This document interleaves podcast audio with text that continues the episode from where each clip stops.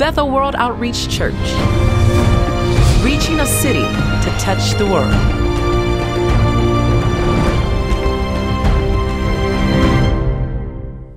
We're talking about diversity. But let's begin as we look at the passage we read, and we're going to go through the rest of that chapter. But in the very beginning, there, we see the Apostle Paul telling the church in, Galatia, uh, in Ephesians to remember. What were they to remember? Remember at one time that you Gentiles, remember that you were separated from Christ. And that's an important thing. How many of you know it's important to recognize your history if you're to appreciate where you currently are and where you're going? I mean, that's a big deal. And here we have Gentiles, and let me define what a Gentile is for those of us who, you know, that, that's a foreign term for us. What is a Gentile? Simply put, a Gentile is anybody who's not a Jew. As long as you are not a descendant of Abraham and you, you were not a direct descendant, then you are a Gentile. So, quick show of hands here. How many of you here would be, by definition, a Gentile? Oh, nice. Then you can relate. All right? You Gentile, you better remember something. What are we supposed to remember? Straightforward. Verse 12, we read it. You were at one time, you were separated from Christ. You were separated. Not only that, you were alienated from being a citizen of Israel. Not only that, you were a stranger to the promises God had spoken from time past. Not only that, you were without hope. Not only that, you were without God. If I were to summarize all of these ideas, you can summarize it in one word. If you were a Gentile, you were without. You didn't have it. Somebody did, you didn't. And he was saying, Remember this. You got to remember your history, your background, your context. Once upon a time, you didn't have this. It makes the next verse all the more exciting. It says, But now in Christ, you who were once far off have been brought near. Once you were separated, but now you are near. But now, aren't you glad that today, that message that they heard, that changed the then to now, you heard, which is the reason you're in church today? Aren't, don't you realize? Because once upon a time, we were all without. But the message, somebody was faithful to bring the message here. And you heard it. And because you heard it, something changed. I was separated. I was an alien. I was a stranger. But now, I've been brought near. And if you're here because you want to be here, when I was a teenager, I was in church because my mom dragged me here. So for two years, I was here because I had to be here. I didn't understand this. I did not understand the but now. But somewhere in there, in the two years, I was just barely sitting in there, just like, ah, why is this service saying so long? Uh, you know, I got to do something else. Somewhere between the then and the two years that I spent barely listening, a penny dropped and something clicked. And I understood the but now. And I was brought near. What a beautiful story. And this is our story. This is all of our stories right? But let me tell you something. Here's an interesting thing. We're talking about diversity. If this is the only thing you get out of this passage, we can actually go home now. That's everybody's story. That's our salvation story. Once upon a time we were here, but now. What a great story. Right? What happens when you say, but now? He says, verse 19, we jump to the, towards the end of this chapter, and it says, Now you're no longer a stranger. You're no longer an alien. You're now a fellow citizen. You're now in the household of God. The but now brings us to a future then. And it's like, oh, I have all of these now? When I believed in the what that but now, I get this? That's amazing. How of you have received the but now? How of you understand what I mean when you go, but now? You believe that? Great.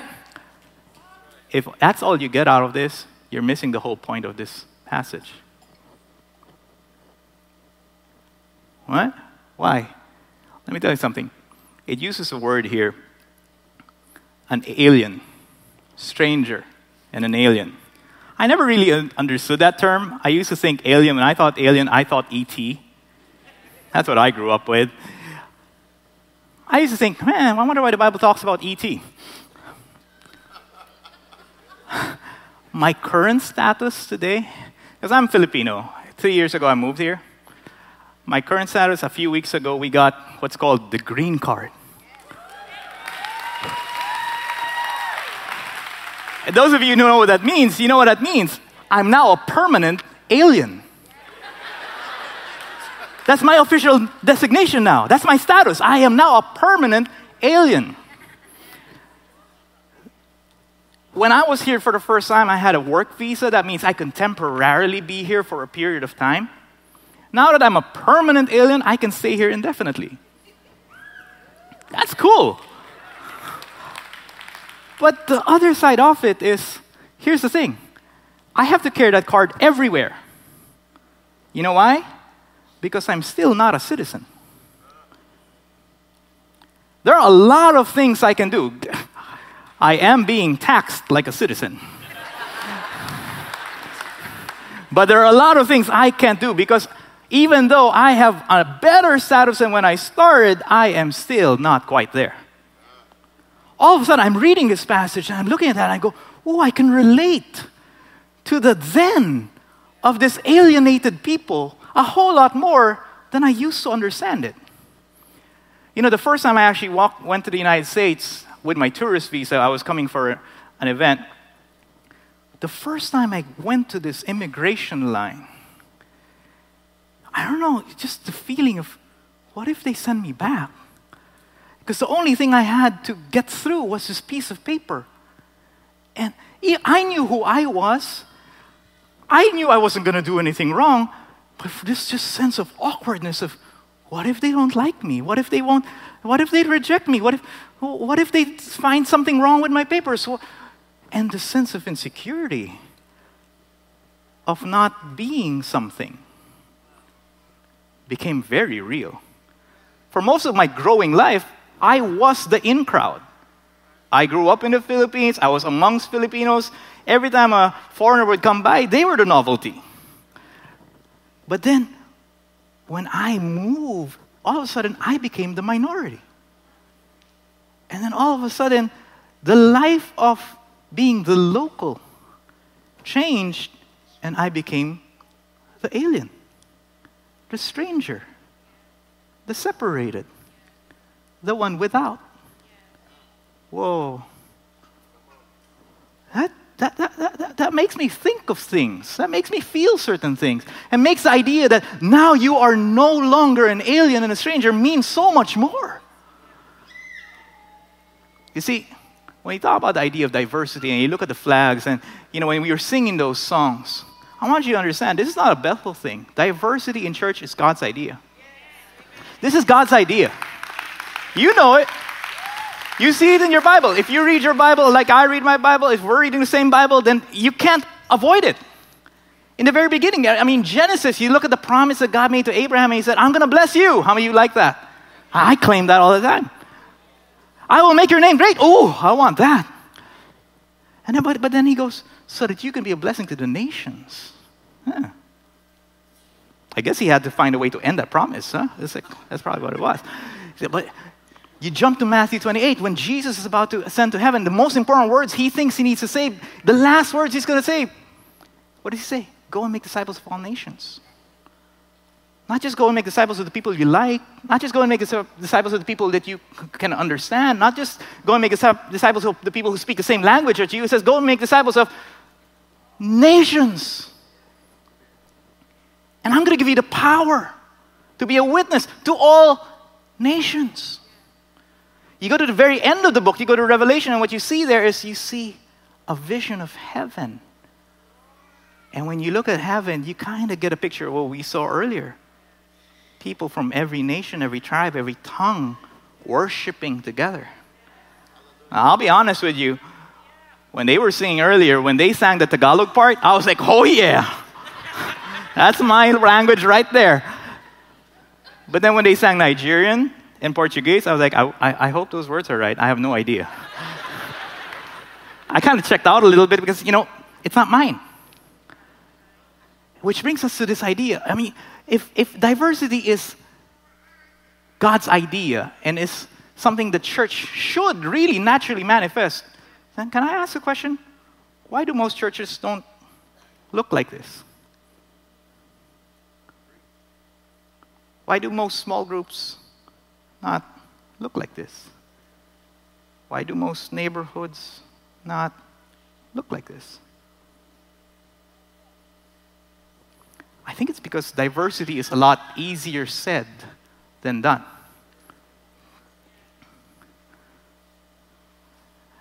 It's like, how would I describe it? It's like my friend who went to visit another country.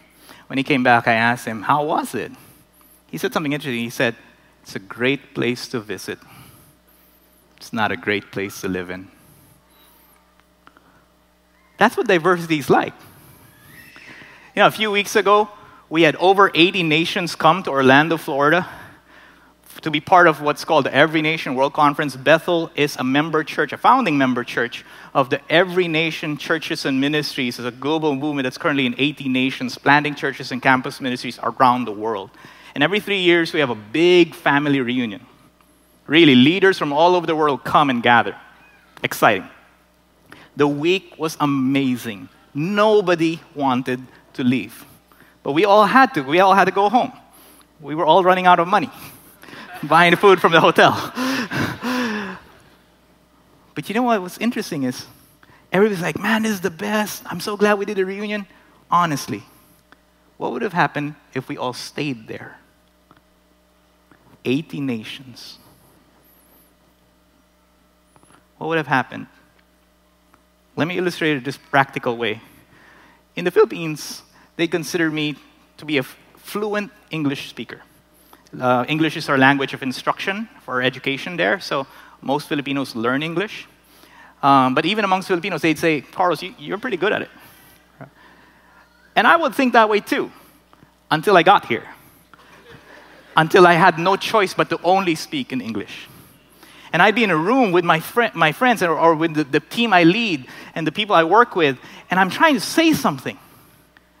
And all of a sudden, I immediately realize how limited my vocabulary is. Because there are certain things I want to say that I can't quite say because the word isn't just getting to me. I'm just like, it's there. There's a word. I know there's a word that kind of says this. I can say it in Filipino, in my language. I just can't say it in English. And it makes me feel a certain way. If I were to liken it to a mobile um, subscription, I don't have an unlimited data plan. At some point, it lags and slows down. And when that happens, you know what happens? Confusion starts to happen. I start doing charades. I start talking with my hands because now my words are failing me. We're all trying to work together. It's just hard. There's a barrier. In this case, it's language. In this case, it's my inability to find the right word. Diversity is easier said than done. Really, I would go so far as to say the reason this is something you cannot see everywhere or all the time is because diversity is honestly impossible apart from God. That's a bold statement. That's a major statement. Uh, some of you are looking at me right now. Ooh, no, no, no, no, no. I do it all the time. No, no, no. I don't think we're using the words diversity differently. Why is it impossible? Let's go to the meaning of the word. What is diversity?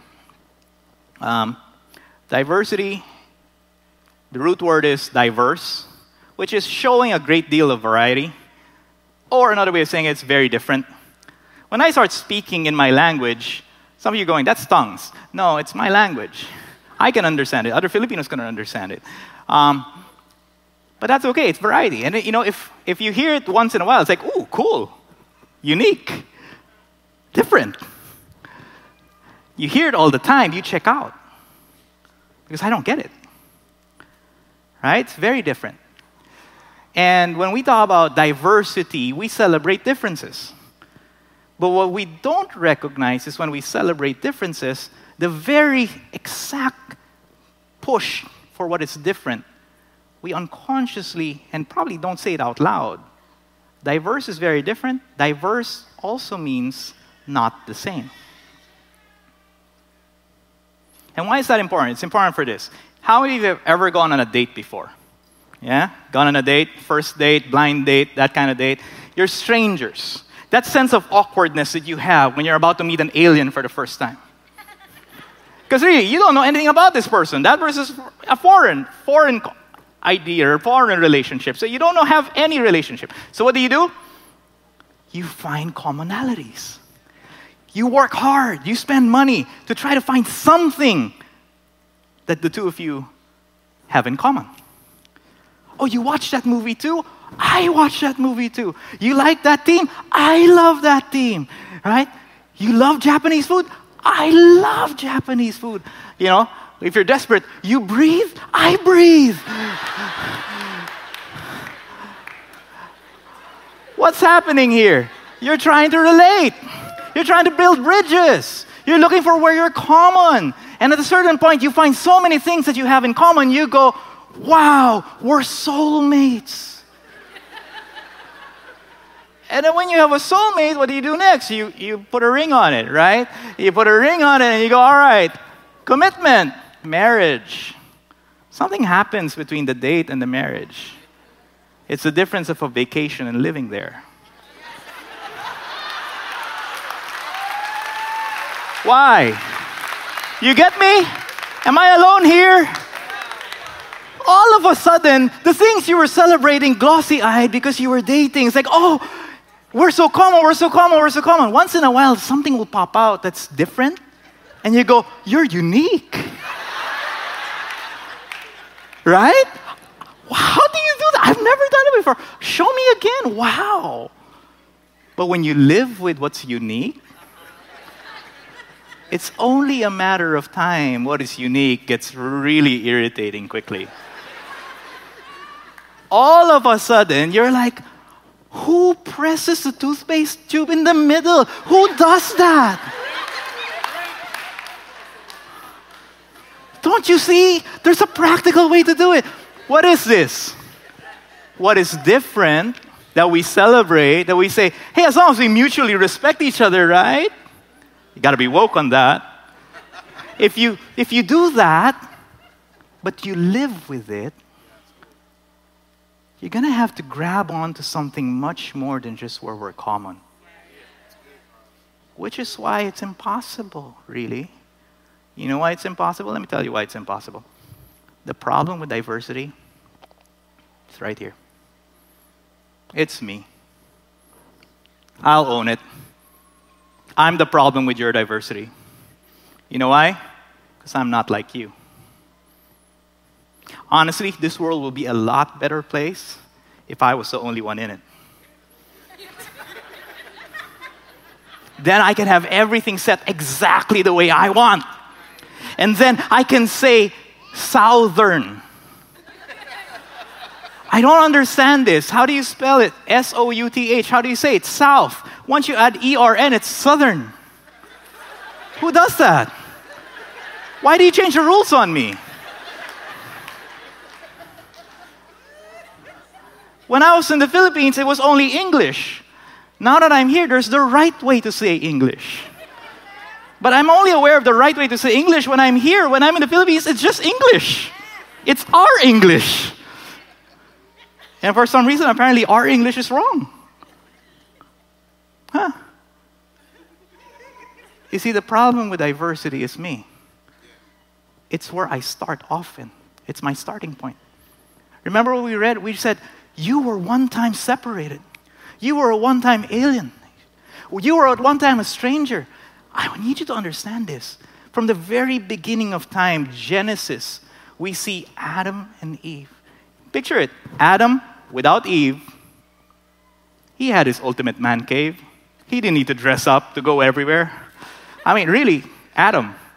The moment Eve came into the picture, I mean, it's not good for man to be alone, right? The moment Eve came into the picture, now he had to relate.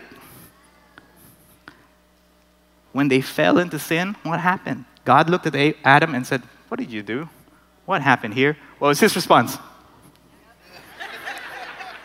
the woman you gave me. It was a double accusation. It was the woman you gave me. I was okay without that. You gave me. But let me say this ever since Eden, every descendant of Adam has been trying to get back into Eden. And that's our starting point. We all feel insecure. In the eternity in our hearts, we all kind of know we're not supposed to be here, we're supposed to be there. We're not supposed to be without, we're supposed to be within. And we strive. It's like a person drowning. How many of you have ever enjoyed swimming beside a person drowning? No one? No one? Why? Because a person drowning will always grab on anything, anything, anyone floating, even the one they love, just to get air again. The problem with diversity is I am insecure.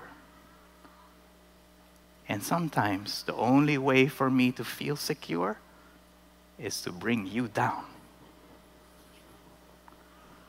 But it's not just that. The problem with diversity is my pride. Every time I celebrate something, that's my team. I'm going to meet somebody who goes, That's the worst team ever. Now what? We celebrate basketball. Pacquiao. In the Philippines, we just call him Pacquiao. But his global name is Pacquiao. Because that's how the commentators can pronounce his name.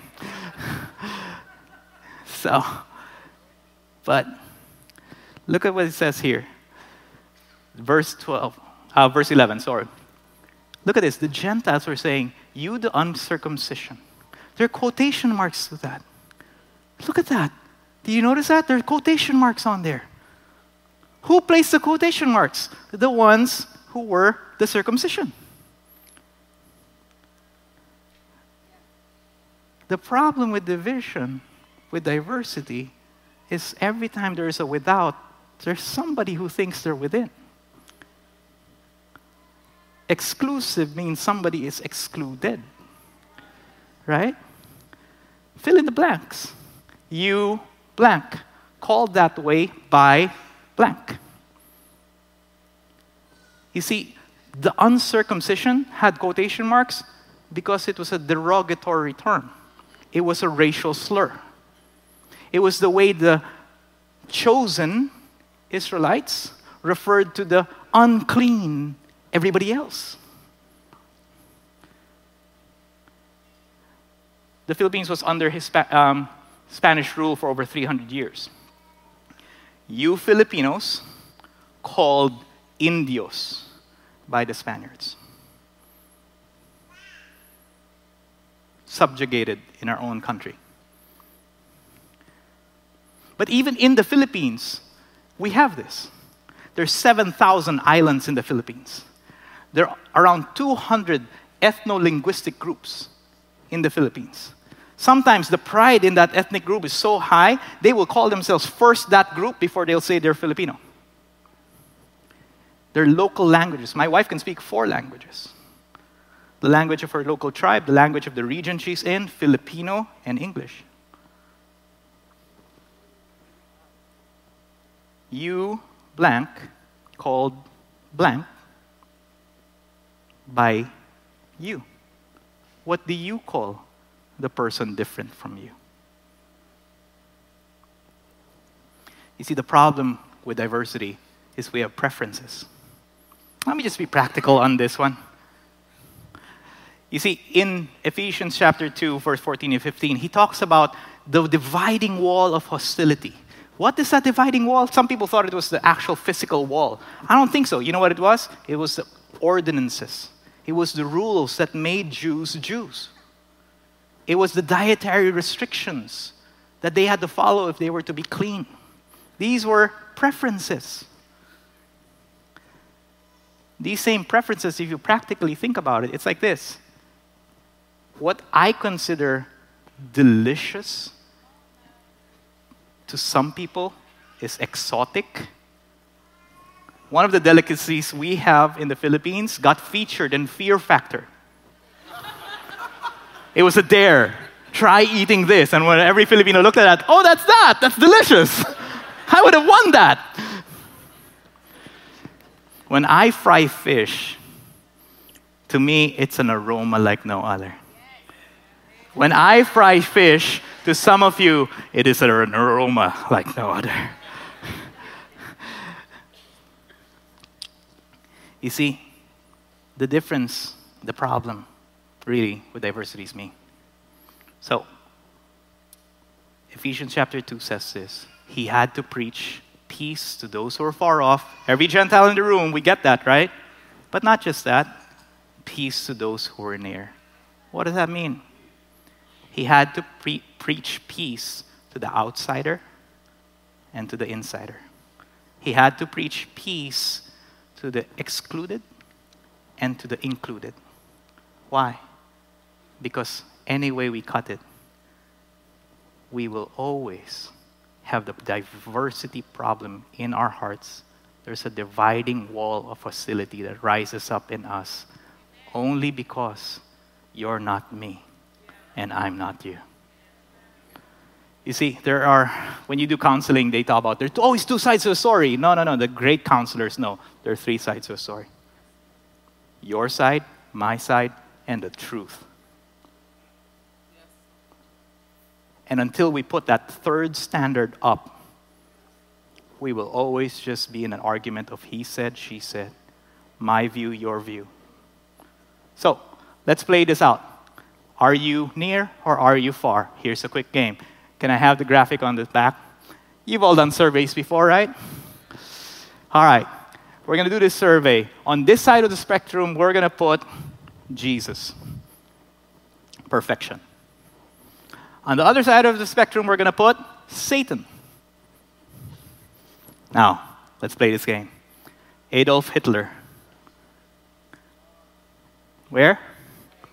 Here? Here. Here. Do I jump off the stage? Here. Okay, I agree. I think we all agree, right?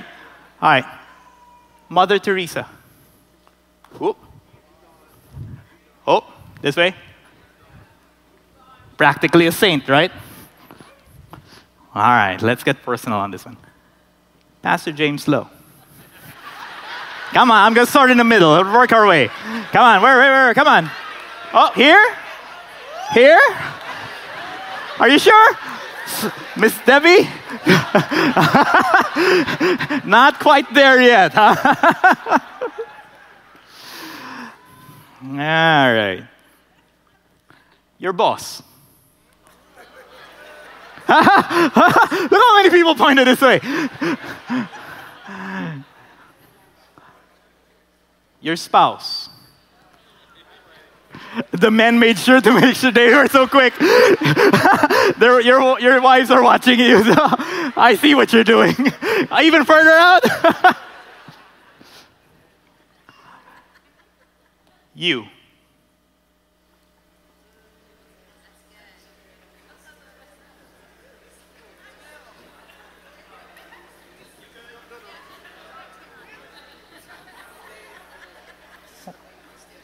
What's happening here? The fact is, we do this to everybody all the time. Whether the category is race, economics, history, we always measure ourselves against each other because we're insecure, because we're proud. Now, here's the thing if I were here and I meet somebody who, by my measurement, is there. How do I relate? I look down with envy, uh, I look down with pity, or I despise. What if I put myself here? Because I don't think highly of myself.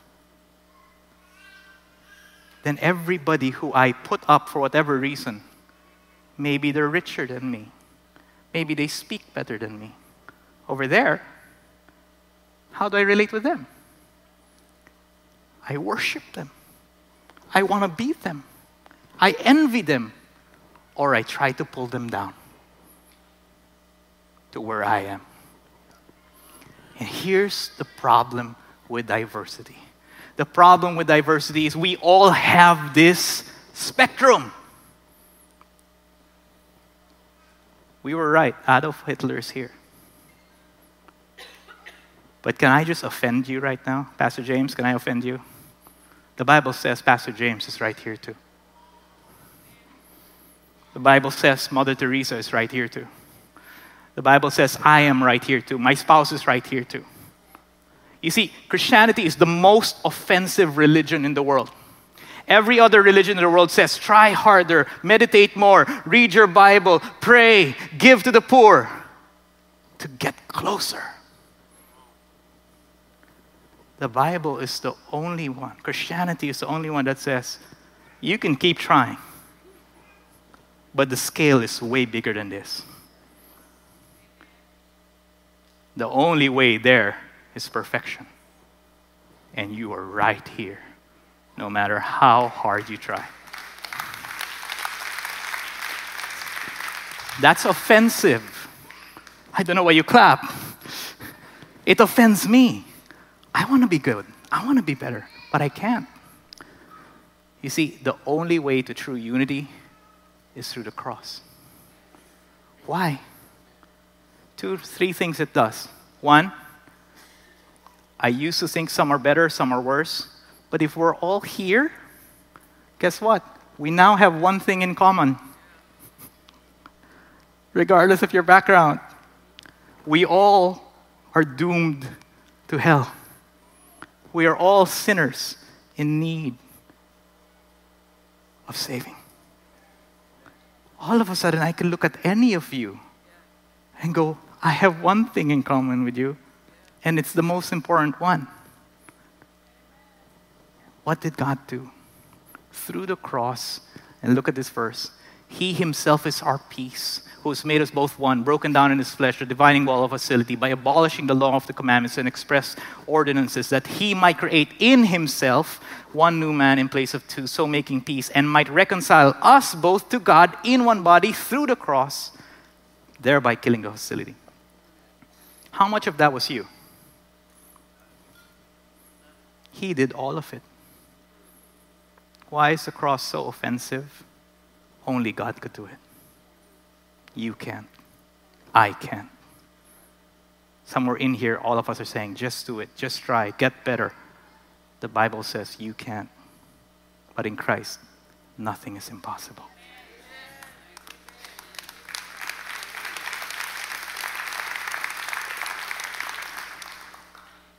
What we see is at the cross. God looked at the spectrum. He saw all of us pulled at the end. And the Bible says Jesus did not consider being there something to be grasped. He became the ultimate alien to come to this side, to relate with all of us, but still be without sin. And you know what happened? He became sin for us, the Bible says. Isaiah says, when God the Father looked at the Son, as sin was placed on him from all of history by every person of all the world, the Bible says it pleased God to crush him. He killed the hostility at the cross. He killed it. This is the reason why you and I can finally have absolute unity. Only through the cross can we be fellow citizens. Because it's not about my preference, my pride, my insecurity. It's about what He has done for you and for me. Amen. Let's bow our heads and pray. If you've watched this message and you want to make Jesus Lord of your life, I've got good news. You can do it right now. I want you to pray with me. Say, Lord Jesus, come into my life for the rest of my life. I acknowledge I am a sinner. I need you, my Savior. I believe you died for me. I believe you were raised from the dead on the third day. And I confess that you are now Lord of my life. If you just prayed that prayer, I have good news for you. You have eternal life. The next step for you is to get in a Bible believing church. We volunteer to be that church. But if not us, we pray God's blessings on you as you search for God's best for you. Thank you.